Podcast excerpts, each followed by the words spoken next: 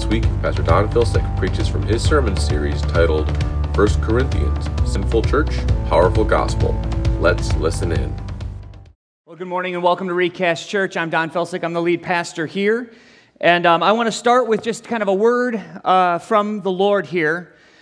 Uh, King David of Israel wrote in Psalm 133 1 this phrase Behold, how good and pleasant it is when brothers dwell in unity. Behold, how good and pleasant it is when brothers dwell together in unity.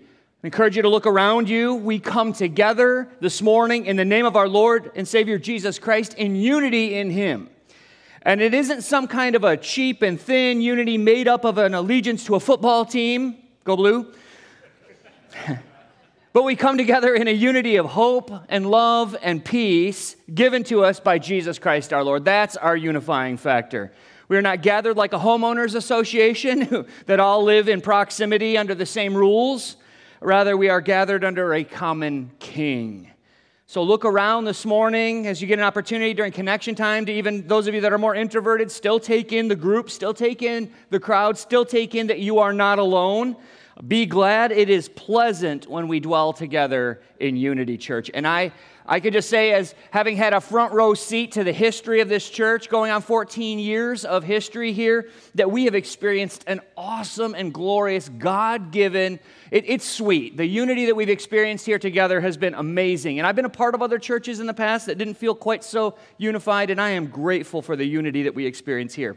Our text this morning is one that could mess that up if we misunderstand it. So I start with unity because it, it, it, could be in jeopardy by some very simplistic misunderstandings about our text. We could walk away from this message more guarded and more private and more like an island than ever. You see, we could walk away from this text of Scripture with a wariness that I don't believe is meant to be there. We are going to be told directly by Paul in 1 Corinthians that we are to judge those within the church. He's going to say that definitively. We are to judge those within the church. And how many of you know that we live in a society that says don't judge anybody? Raise your hand if you know that.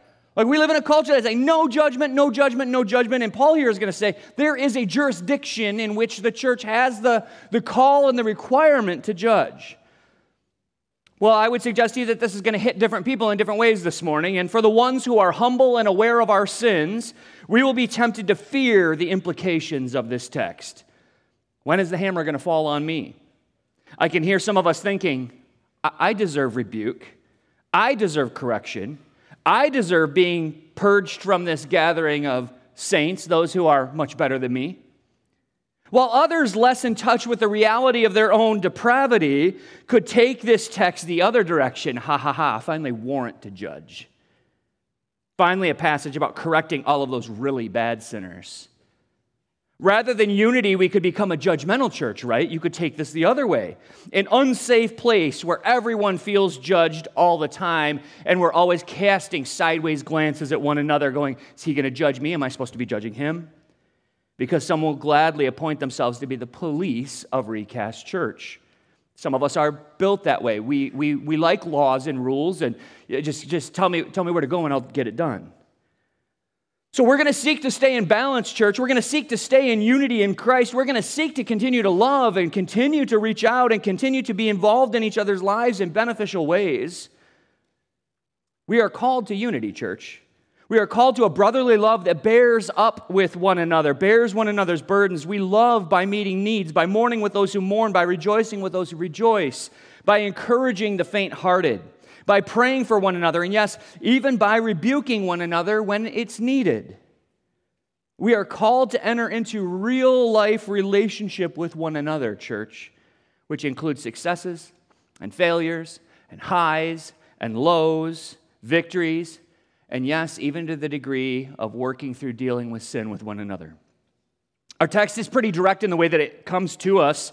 Paul could very well have written what he writes here in this section of Scripture to recast church, and the passage would barely hit any different than it did to that church 2,000 years ago because it's, it, it's quite direct to church application, despite the fact that it was written to a specific church 2,000 years ago. I mean, sure, there are some differences in the ramifications of putting it into practice. How many of you know that if you were, if you leave a church in uh, Matawan, say you were just to walk out these doors and never come back, how many of you know that there's other churches to go to? In Corinth, there wasn't. When this was originally written, like that, the ramifications of the need to connect in community and to work through problems was there in a way that it's not there today, right? You guys get what I'm saying? So there's some differences, but Paul's main goal of setting the boundaries on the jurisdiction of the church was vital for them, and it's vital for us here in 2023. And he sets the boundaries of our jurisdiction at the church.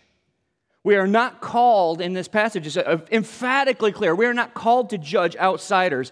We are rather called to judge within the church. This has been so misunderstood that I'm actually very glad to slow down and preach just a few verses this morning for the cause of making sense of what I see, what I believe. All passages are important, but this one is one that I think our culture at large does not understand, and therefore our church culture also does not quite get. Let me just add in a generic way that it seems quite contemporary that Paul utilizes the sin of sexual immorality as his case study on how we deal with sin within the church and the world at large you may just find that this passage and this sermon answer some specific questions you have regarding sexual immorality, the culture at large, the church, and judgment, and how all of those things come together. So let's open our Bibles if you're not already there. Uh, your scripture journal, your device, what, however you're going to access the Word of God this morning, to 1 Corinthians chapter 5. We're going to finish the chapter out verse, starting in verse 9. So 1 Corinthians chapter 5, 9 through 13. Recast God's good holy, precious, life transforming word that we're going to take in right now. 1 Corinthians 5 9 through 13. I wrote to you in my letter not to associate with, se- with sexually immoral people. Not at all meaning the sexually immoral of the world or the greedy and swindlers or idolaters, since then you would need to go out of the world. But now I am writing to you not to associate with anyone who bears the name of brother if he is guilty of sexual immorality or greed or is an idolater, reviler, drunkard, or swindler, not even to eat with such a one.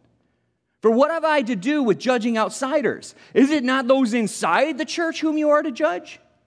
God judges those outside. Purge the evil person from among you. Let's pray.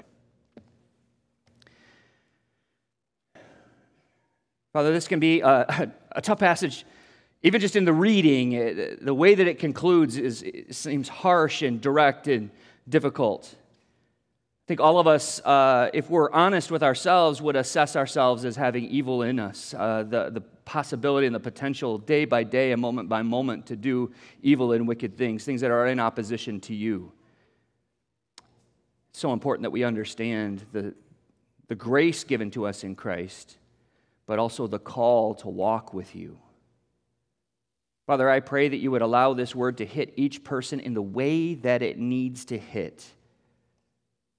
For those who are weak and are, and are, and are fearful and timid, but belong to you, I pray that they would be encouraged in this, to lean into relationship, to lean into accountability, to lean into the love that you have provided through community and that we would be able to see, even to the end of this passage, your grace reaching out to people. Your great love shown in, in calling us back and, and continuing to draw us into holiness, into purity, into a right understanding of the wickedness and the, the vileness of sin, and your great holiness. Father, I pray that your holiness would be pressed on us even now as we get an opportunity to sing songs to you. Not just singing songs to our chum or our bud, but singing songs to you who are holy and high and exalted, the righteous one, the glorious one, the one who has steadfast love, the one who has mercy and boundless, boundless grace and justice and wrath towards sin demonstrated by the sacrifice of your Son for us. So, Father, I pray that as those who are under such a heavy condemnation, such a heavy burden, released now and set free through the blood of Jesus Christ, that we would rejoice now and our voices would mingle together in gladness and in joy this morning. In Jesus' name, amen. Yep, go ahead and be seated. But if at any time during the message you need to get back up and use the restrooms, those are out the double doors down the hallway on the left hand side. And there's more coffee. I don't know if there's more donut holes back there. I'm guessing there are. Um, but uh, you can take advantage of that as well. And then please reopen your devices or your Bibles to 1 Corinthians 5 9 through 14. We read that earlier. That's the text we're going to be walking through. Start off with a statement. When we get our jurisdiction wrong, we find ourselves policing the wrong areas. And for the church at large, I think we've often been so wrong at this very point that we have watered down a very potent and powerful gospel message of hope and forgiveness to a very weak message of social reform. What does the, what does the world at large think that the church has to offer? Do's and don'ts. A, a, a list of ways to behave. If we take up the mantle of policing the world, when will we find time to proclaim the remedy that is Jesus Christ? When will we find the time to finally get the conversation over to Him? The world thinks that moral reform is the answer because the church has spent a century standing over them in judgment. And now, those statements might sound like I'm standing over the church in judgment. But I think I've seen it in myself as well, and I don't know if you have experienced that in your own heart and in your own upbringing as well. The first half of 1 Corinthians 5 was taken up just to set the stage because it's been a while since we've been here. We took a month off and we're in Haggai. Now we're back to 1 Corinthians. And the first half of Corinthians uh, chapter 5 was taken up with a very specific situation in the church in Corinth. Uh, a pretty dire situation. Paul has been made aware of a situation of incest, incest where a man is sleeping with his stepmom. And that's going on in the church in a fairly public way, and the church hasn't done anything about it. Well, he even goes so far at the start of chapter 5, uh, or in the middle of the beginning of chapter 5, to say, um, this is something that not even the pagans do, his word. The world doesn't even accept that. The world doesn't accept this. I mean, he's in Roman context, all of their diverse sexual morals, and even the Romans were like, no, you don't do this. Paul was incredulous. And he told them in no uncertain terms to remove the man from their fellowship, and now he's going to back that up a bit. He acknowledges that a little leaven leavens the whole lump. Yes, this is going to be that kind of message. You're like, what did I, what did I get here for? It's this passage. A bad apple will spoil the bunch is the, is the adage that we would use today. And now our text serves to correct what he hopes was a misunderstanding among, among, the Corinthian believers. He thinks that maybe something that he's told them prior is being misunderstood. And we get a bit of a shock right off the bat here in verse 9, finding out that Paul has already written to the Corinthians prior to this letter, leading a lot of scholars to believe that there's a First Corinthians out there floating around that we don't have access to. That means that First Corinthians, the book that we have, is not the very first correspondence between Paul and this church in writing. And for whatever reason, God has seen fit to give us just this one phrase from it. And in that prior communication, Paul had made it clear that God calls his church to purity. He told them, do not associate with sexually immoral people. The word associate needs some definition for us to understand what to do with this, and so does the concept of sexually immoral people. Both of those need to be defined before we're going to be able to really wrap our minds around exactly what he is saying here to us. So let's start with associate. Associate is a word that has mix or mingle at its root. It's a word that can be used and is used in the, the Greek translation of the Old Testament in many passages to define the relationship of Israel, that is God's Old Testament people, to the pagan nations around them. Every place that you see in those passages where it says, do not mix and do not mix among the, the, the peoples. Do not intermarry with them. Do not, uh, do not have this kind of uh, uh, familiar kind of relationship with. They were to remain a distinct people. Holiness matters to God. They were not to blend their society together with the Philistines or with the Amorites or with the Moabites or any of those other ites. Now, if we consider both that this is written corporately to a church, Corinth, and that association is more a formal mixing, we see that Paul's exclusionary command here in the text is more formal in nature. Who is who's in with the unity and togetherness of worshiping God within the gathering? We are called to a standard regarding sexuality as a church.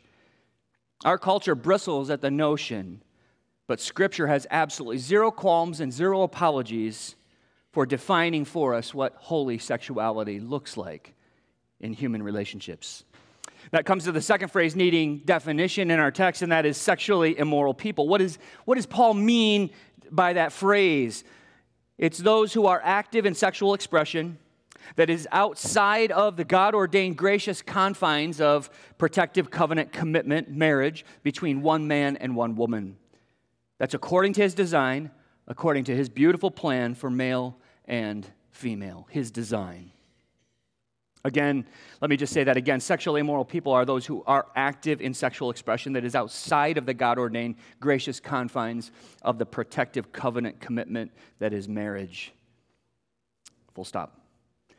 The entirety of Scripture would lead me to add a subtle and important note to that definition. And I, and I can get to the point by asking you some questions to, to get our minds thinking. Was David sexually, uh, was David, uh, King David in the Old Testament, was he a sexually immoral person? I don't want you to answer. I want you to answer. It's a bit of a trick question. We know that he committed adultery with Bathsheba. He did a wicked act. He went outside of the boundaries of God ordained sexuality, taking another man's wife. Let's modernize it.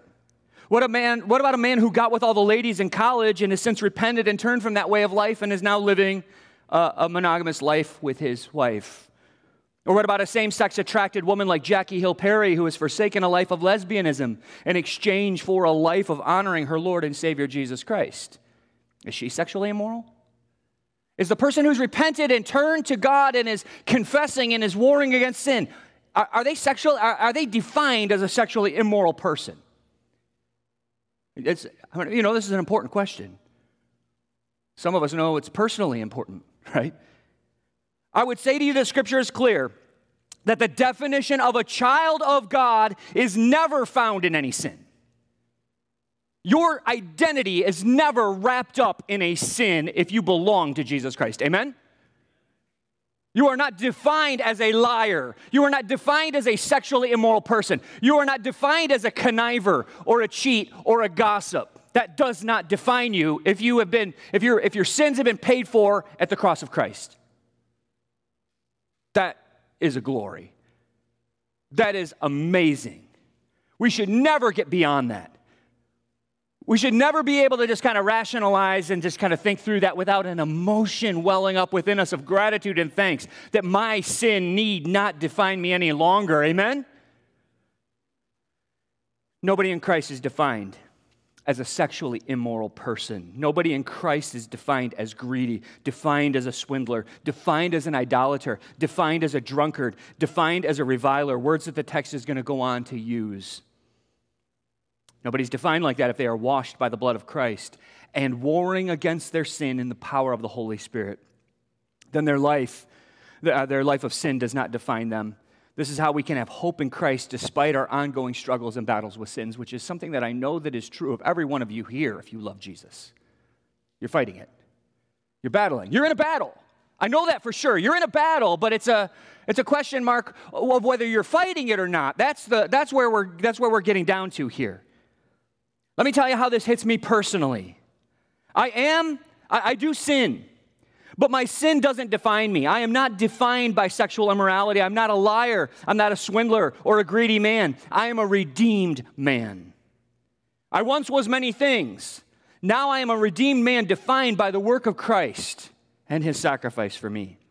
Still tempted, still prone to sin and sinning, but quick to repent. And I use a phrase up here often, and I wonder if it hits you guys at all. But I'll use uh, this is what I mean when I talk about and use the illustration of God keeping me on a short leash. I pray that God will never let me go far down the road of sin. Never, never get far from Him without calling me back in conviction, to confession, to repentance, and to a sto- restored relationship with He who is my kind and gracious Lord and Savior. I want to walk close with Him. And I have no problem with his yanking that chain from time to time and go, get back here. Get back here. Do you guys know what I'm talking about? Does that seem unfair? Or do you, do you relate to that? Raise your hand if you relate to that. You're like, uh, God, I want you to hold me close. I want you to keep me close. I don't want to go so far away from you. I don't want you to leave me to my own devices and to my own self and to my own wishes and my own desires, my own passions, because they will take me far from Jesus. You know what I'm, ta- what I'm saying? So hold me close and do what it takes to this flesh to draw me back into you when it's necessary. Even if that's a good, swift yank at the leash. No, that's not healthy for you to eat. That's not healthy for you to go do. All right. You know what I'm talking about. Paul told the church previously, according to verse 9, to refuse to mix together with those who would be defined by their sexual immorality. But that has, that's been open to misunderstanding in the Corinthian church. If that's the instruction, then they say, well, who do we even associate with? How in the world do we live in a world if we're not allowed to, to rub shoulders with, buy from, participate in activities with those who are sexually immoral? Then, then what do we do? And so they're like scratching their head going, we're just not going to address it at all. We're not going to deal with it because we don't know how to, how to manage this. The question would be from the Corinthian church where do I buy my groceries? Can my kids play Little League? What about, what about school? What about eating at restaurants? I'm confident that we're, we're, we're going to be um, participating in the, the homecoming parade. I hope that many of you are able to participate in that. We're going to be passing out popcorn, invites to the church, and kind of just having a, having a float there, pulling a, a wagon, pulling a, a trailer, and um, going along and just trying to bless our community and invite people. And I'm confident that we will walk the parade route through Matawan, inviting many who do not share our sexual moral values. And we're going to invite them to come to Recast. And so we need the clarification that comes in verses 10 and 11.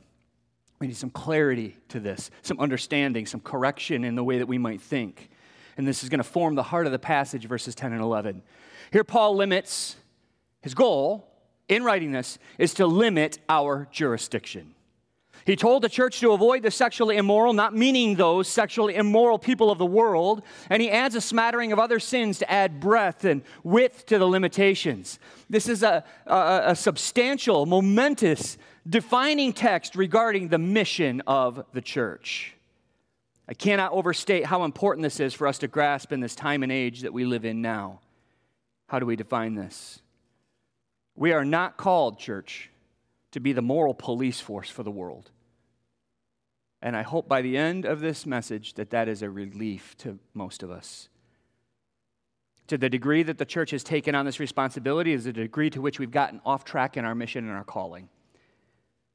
And by the lack of evangelism in America and the fever pitch of moral outrage on the part of the church and Christians at large, I would say we have by and large lost our way in focusing our attention in the area that He has given to us to work and to live and to move.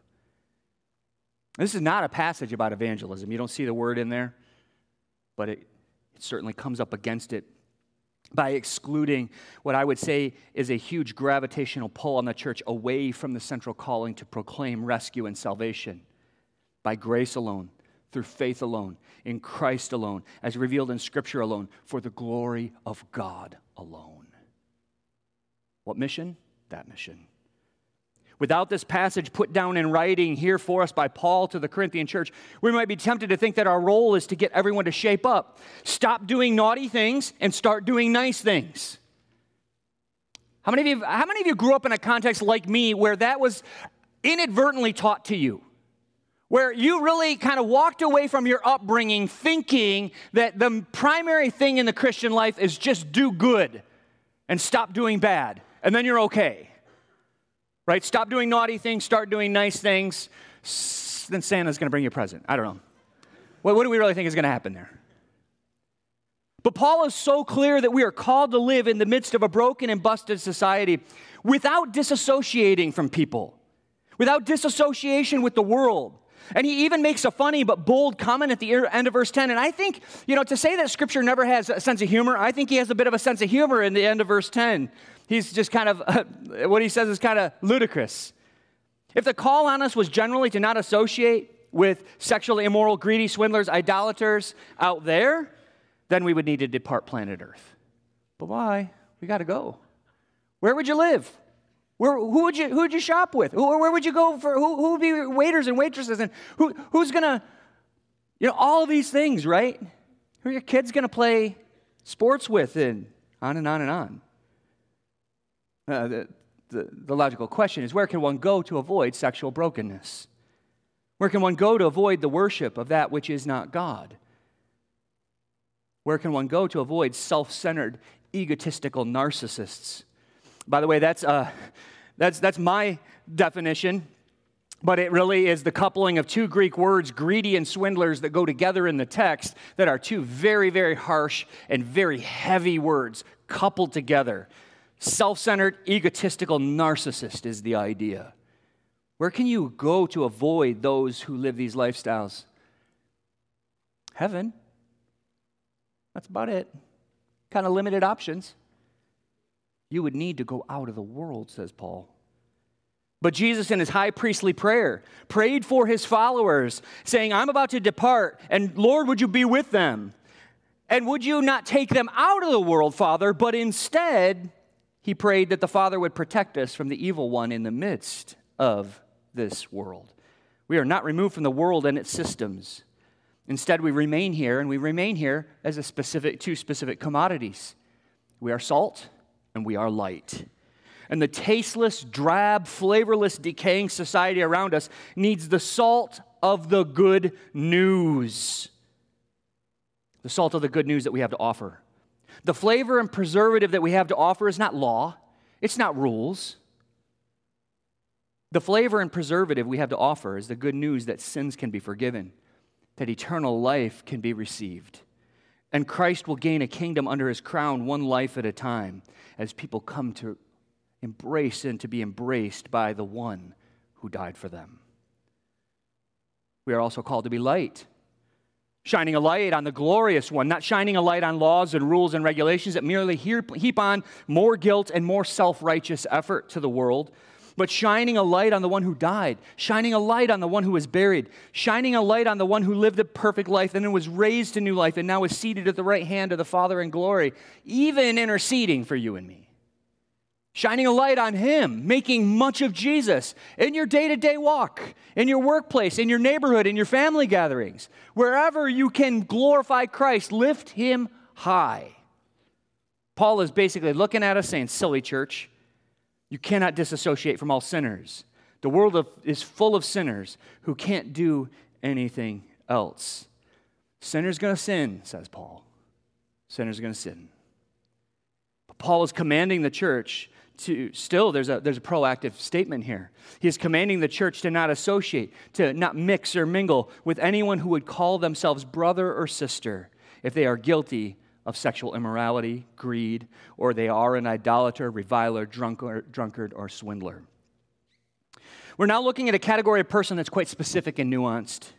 First, this is one who calls themselves a brother and sister in Christ. They claim that they have turned from their life of sin and asked Jesus Christ to guide and to lead them. They claim to choose Christ over sin and desire Him more than sin. Secondly, this is a person still walking in sexual immorality. They're walking in greed, idolatry, reviling, or drunkenness, or swindling. They've, there's a sin that is defining them, there's a sin that is owning them. They claim the new life without showing any signs of sacrificing that old life. No turning away from sin, no accountability, no confession, no repentance. And even according to the previous section of chapter 5, in context, even boasting in the freedom that they have to keep doing these things. Like, Christ died for that. I can keep doing it. That's the mindset in Corinth. And if we're not careful, that thought can creep in to our own hearts and into our own fellowship as well.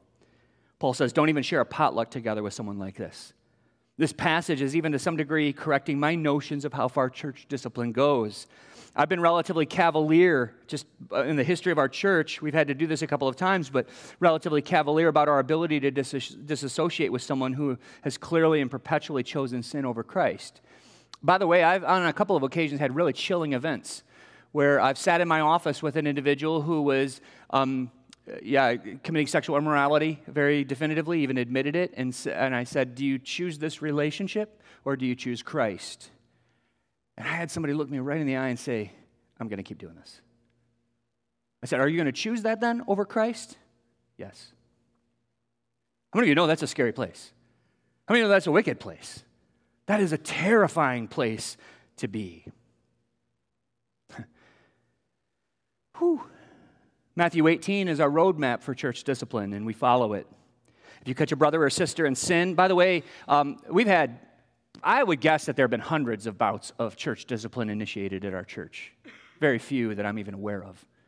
Because it's step one. If you catch a brother or sister in sin, go to them one on one, call them to repentance, and if they repent, end of story.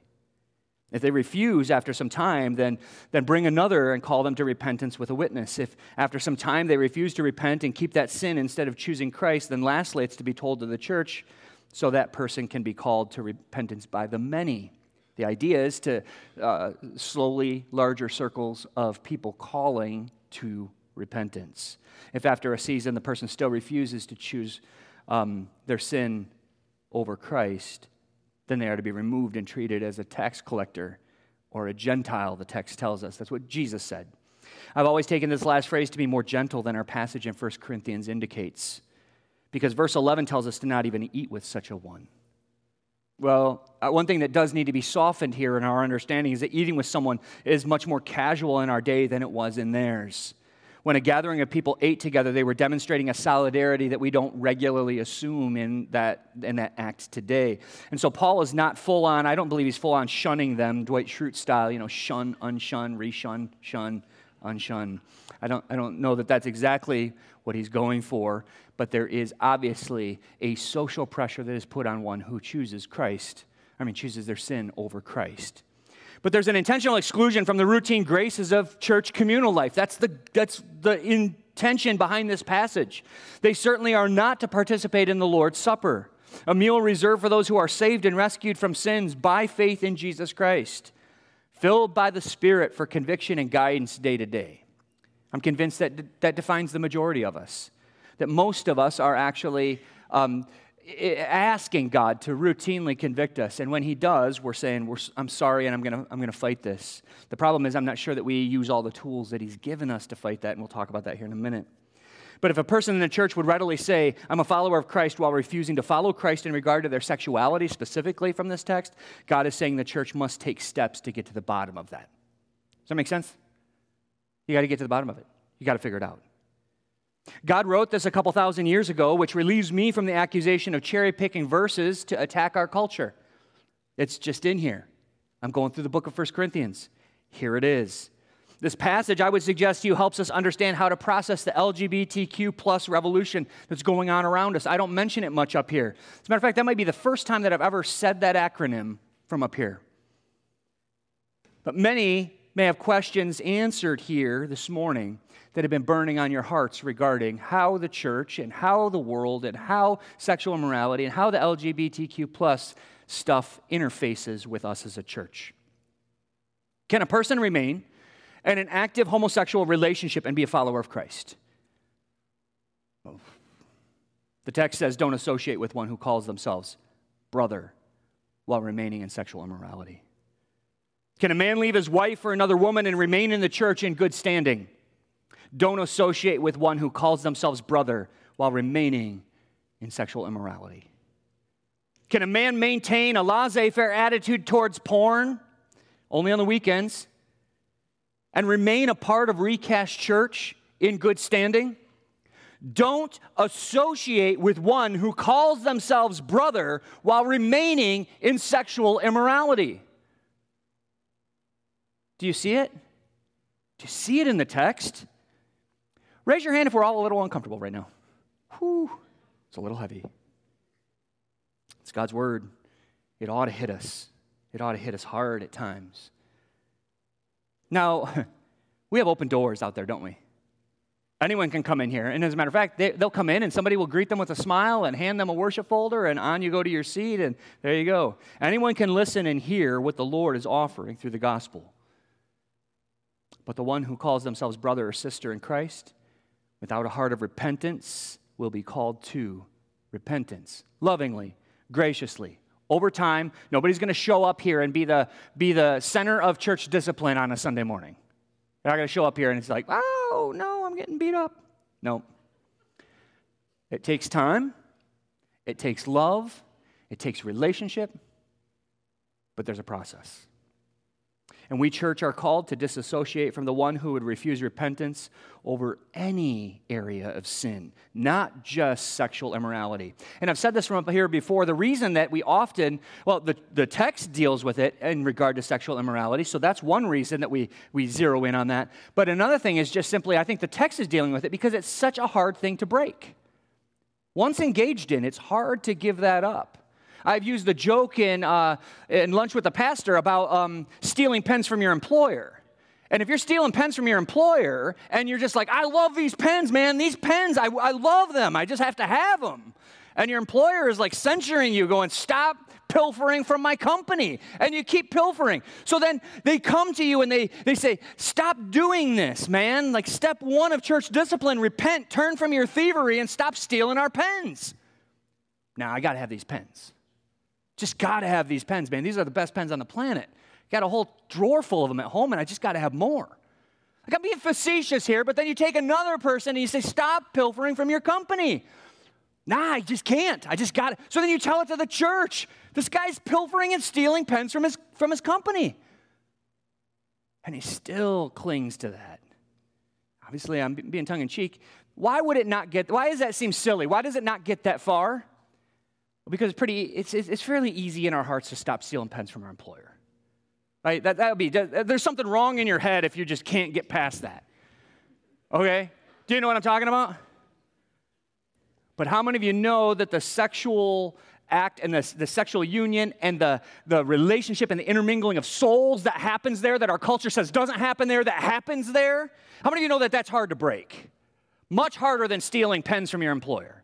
And that's why this issue gets elevated in the text as well as within so many churches. If you've seen church discipline happen in any context, whether it was handled well or not handled well, my hunch is that it was about some kind of sexual impropriety.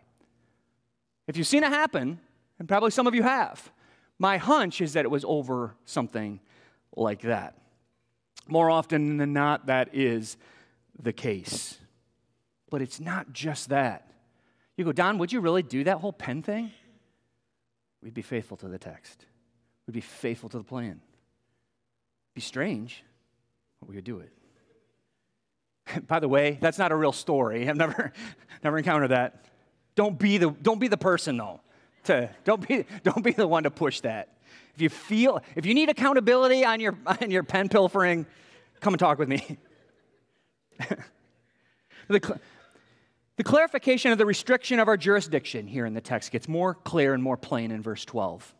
You guys are understanding what I mean by restriction of jurisdiction. Like, where, where do we police?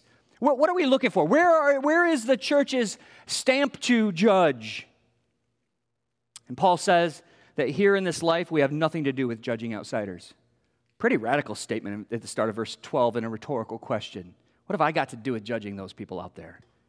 But he assumes that we already know that it is those inside the church that we are to hold accountable. He, he says, that's, that's, a given. Don't you, you, you understand that? You, you get that. It's those who claim to have been a new, become a new creation while remaining rooted firmly in the sinful ways of the world that are deeply a, a deep dangerous influence on the church. And I would suggest to you that we can see the seeds of this in our culture today, particularly in the church culture today where we're at today, I mean, how in the world is the church being attacked by those who call themselves brothers and sisters on the topic of homosexuality? It's by ignoring passages like this that we get there. Welcoming in those who call themselves brothers and sisters while practicing wayward, sinful sexuality will get the church in a world of hurt. So we have what are really so called Christian pastors. And you can find them they're writing books and blogs and scheduling speaking engagements as a homosexual pastor. They're out there. And they're saying, Yeah, I'm gay, so what?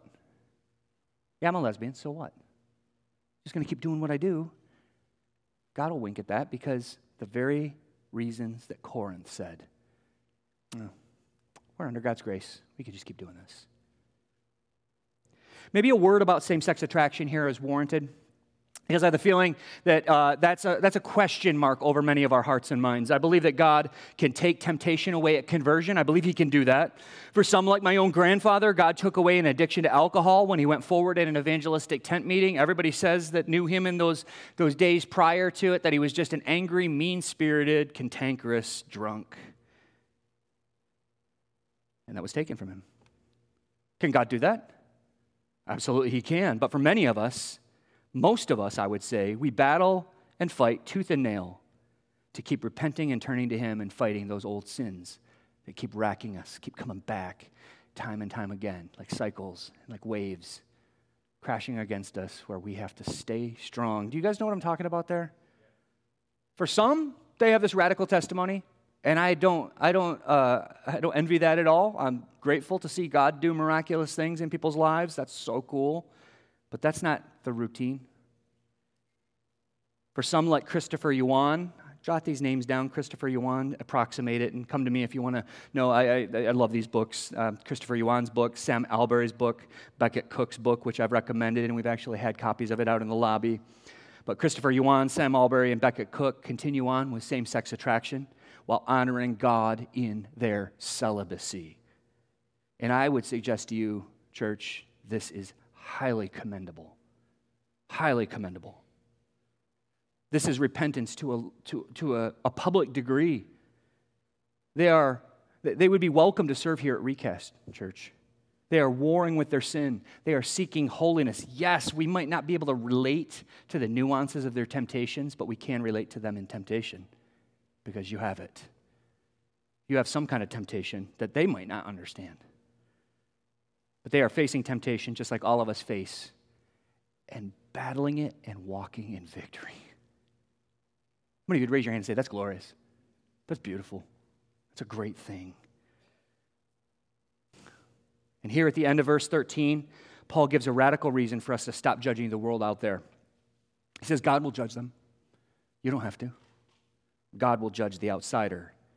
And then he concludes the entire passage of, of chapter 5, quoting a phrase that appears six times, no fewer than six times in the book of Deuteronomy, verbatim. He commands the church to purge the evil person from among us.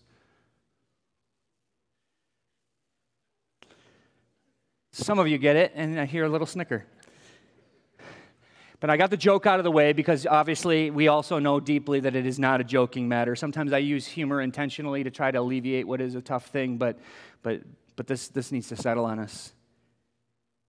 It ought to be a freeing matter as our jurisdiction just got a lot smaller, church. It should be freeing. Our concern for judgment just got very parochial and very local. What do I mean? Leave the judgment of the world up to God. Can you do that, church? We're called into something different than the energy and the time that is wasted right now combing over the headlines and working through all of the junk online to figure out how best to judge the world. Hopefully, this removes from our shoulders a weight that many of us have been unwisely carrying. And I'm, I, am i am hearing it. I, I think that some of you in this room, this is going to speak quite directly. We see the headlines. It speaks to me, by the way. Uh, it's not just convicting a few of you, it ought to speak to all of us in, in some way, shape, or form. We see the headlines, we read the news, and we go into judgment mode, do we not? Instead, can I recommend that we stick much closer to home? Stick much closer to home. If we have a, a community like God desires, then we will, be, we will be busy enough loving each other, encouraging one another, rebuking one another in love when it's required, that our lives will be full to the brim with relational energy. All that we can muster will be expended here, local. Who has time to worry about what they're doing in the streets of San Francisco? I suggest that if you find yourself judging those left and right coasts, I encourage you get, to get back to where your focus belongs. Love one another well. Let the ones who live in San Fran deal with San Fran. Spend yourselves loving those here in your midst. Engage, get coffee, talk, share your lives. Men, most of you don't like sitting across the table and talking to somebody over a cup of coffee. You're just not, you're not put together that way, and you're like, that's creepy. And I enjoy it. So what does that make me? But do work projects together, hunt together, occasionally punch each other in the soul, right? Conviction and correction and words of truth to each other, men, especially when the topic turns to sexual sin and porn. Get into the trenches with one another.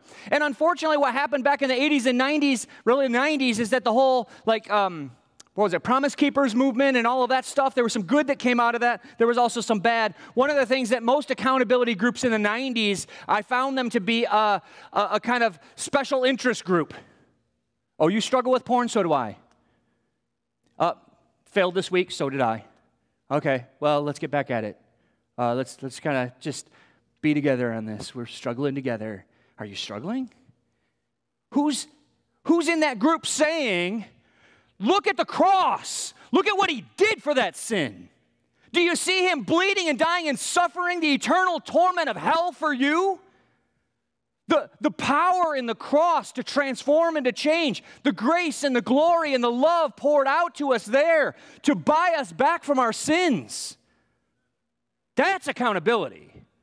Accountability not to me, not to a group of guys. I encourage you to get together with a group of guys and make sure somebody is speaking the truth about what that sin cost. We need to be brought back there, regardless of what the sin is. Yeah, I say porn, it could be gossip. Where are the women's groups that get together and talk about gossip? Where are those accountability groups? I don't even think those started in the 90s. Maybe we got a little bit of a market on something here. Whoa. My wife is out today. She's up at Barrack serving, so she didn't give me the eyes to kind of, no, don't go, don't go there. Now, God judges the outsiders, but we've got plenty of work to do in here. Let's land this plane with three applications that were pressed on me from the text. The Holy Spirit might grab something different in you and that's okay. The, listen to the Spirit, and maybe my voice will be part of that, but maybe not. Don't limit the application of this text to the three things that I say. But the first, I would suggest, and one thing that's been pressed on me, is to limit my jurisdiction. Limit your jurisdiction. Most of us are tempted to take on more than we need to, and I hope that this passage results in some relief and refocus for many of us to the church. To the church, offer grace, love, relationship, and leaning into accountability together. To the world, gospel. Make that, make that your thing. To the world, gospel. What's gospel? Jesus Christ. Sinless life, came to die, paid the price, buried, rose again three days later, ascended to the right hand of the Father. Make that your message to the world. Good news, sinful world. Jesus died for your sins and will save you if you accept him by faith and allow Jesus to be your Lord and Savior. Limit your jurisdiction.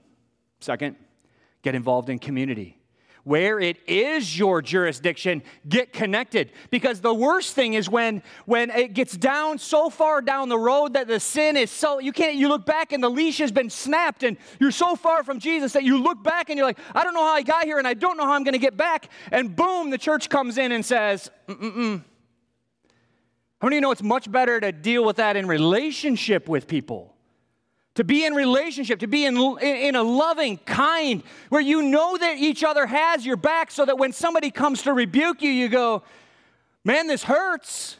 But it's come from someone who's only given me love for years, has brought me meals when I was sick, has brought me meals when I had surgery, has been there in study with me, has helped me to see the glories of Christ. Are you getting what I'm saying in that? Being involved together helps us when times get tough, when we start to lose our way. Get involved in community. I'm growing in my conviction that we are much more disconnected from each other than we should be. And I'm not convinced that that's 100% COVID. I think that's part of it. I think COVID did a number on the church, did a number in our hearts in terms of isolation, in terms of distance. And I'm not sure that we've recovered from that, but I'm not sure we were doing great at it before. In his classic book, Life Together, the title's great, right? I recommend it. Life Together, Dietrich Bonhoeffer. He said this regarding church community life Nothing can be more cruel. Let me start that again. Nothing can be more cruel than the leniency which abandons others to their sin. It's cruelty to let somebody wander far from Christ in the church. Nothing can be more compassionate, still quoting, nothing can be more compassionate than the severe reprimand which calls another Christian in one's community back from the path of sin. Compassion to lean in with rebuke. Our culture has that flipped. Culture's like, how rude. How dare you suggest that there's a moral standard? How dare you suggest that there's a right and a wrong application to our sexuality? And Scripture saying, love and compassion, lean in. I can't make those kind of connections happen here at the church, but I hope that the Word of God is like waves crashing against the shore of every single isolated, every person who fashions themselves as an island here. Maybe you're an island on purpose, maybe you feel like an island on accident. And maybe you think it's on accident, and it's actually, if you were to look at your lifestyle, you would realize, oh, I've done a lot of things to hold people at arm's length. I don't know. But as an island, I hope that the waves of the Word of God keep crashing and the beat of those waves keeps sounding out. You are not meant to be alone. You are not meant to be alone. You need others. Others need you. You need others. Others need you. Church, you need others. And others need you. Are you hearing it? Are you feeling those waves crash? Are you feeling that break up the, the wall that you've placed around you? I hope so.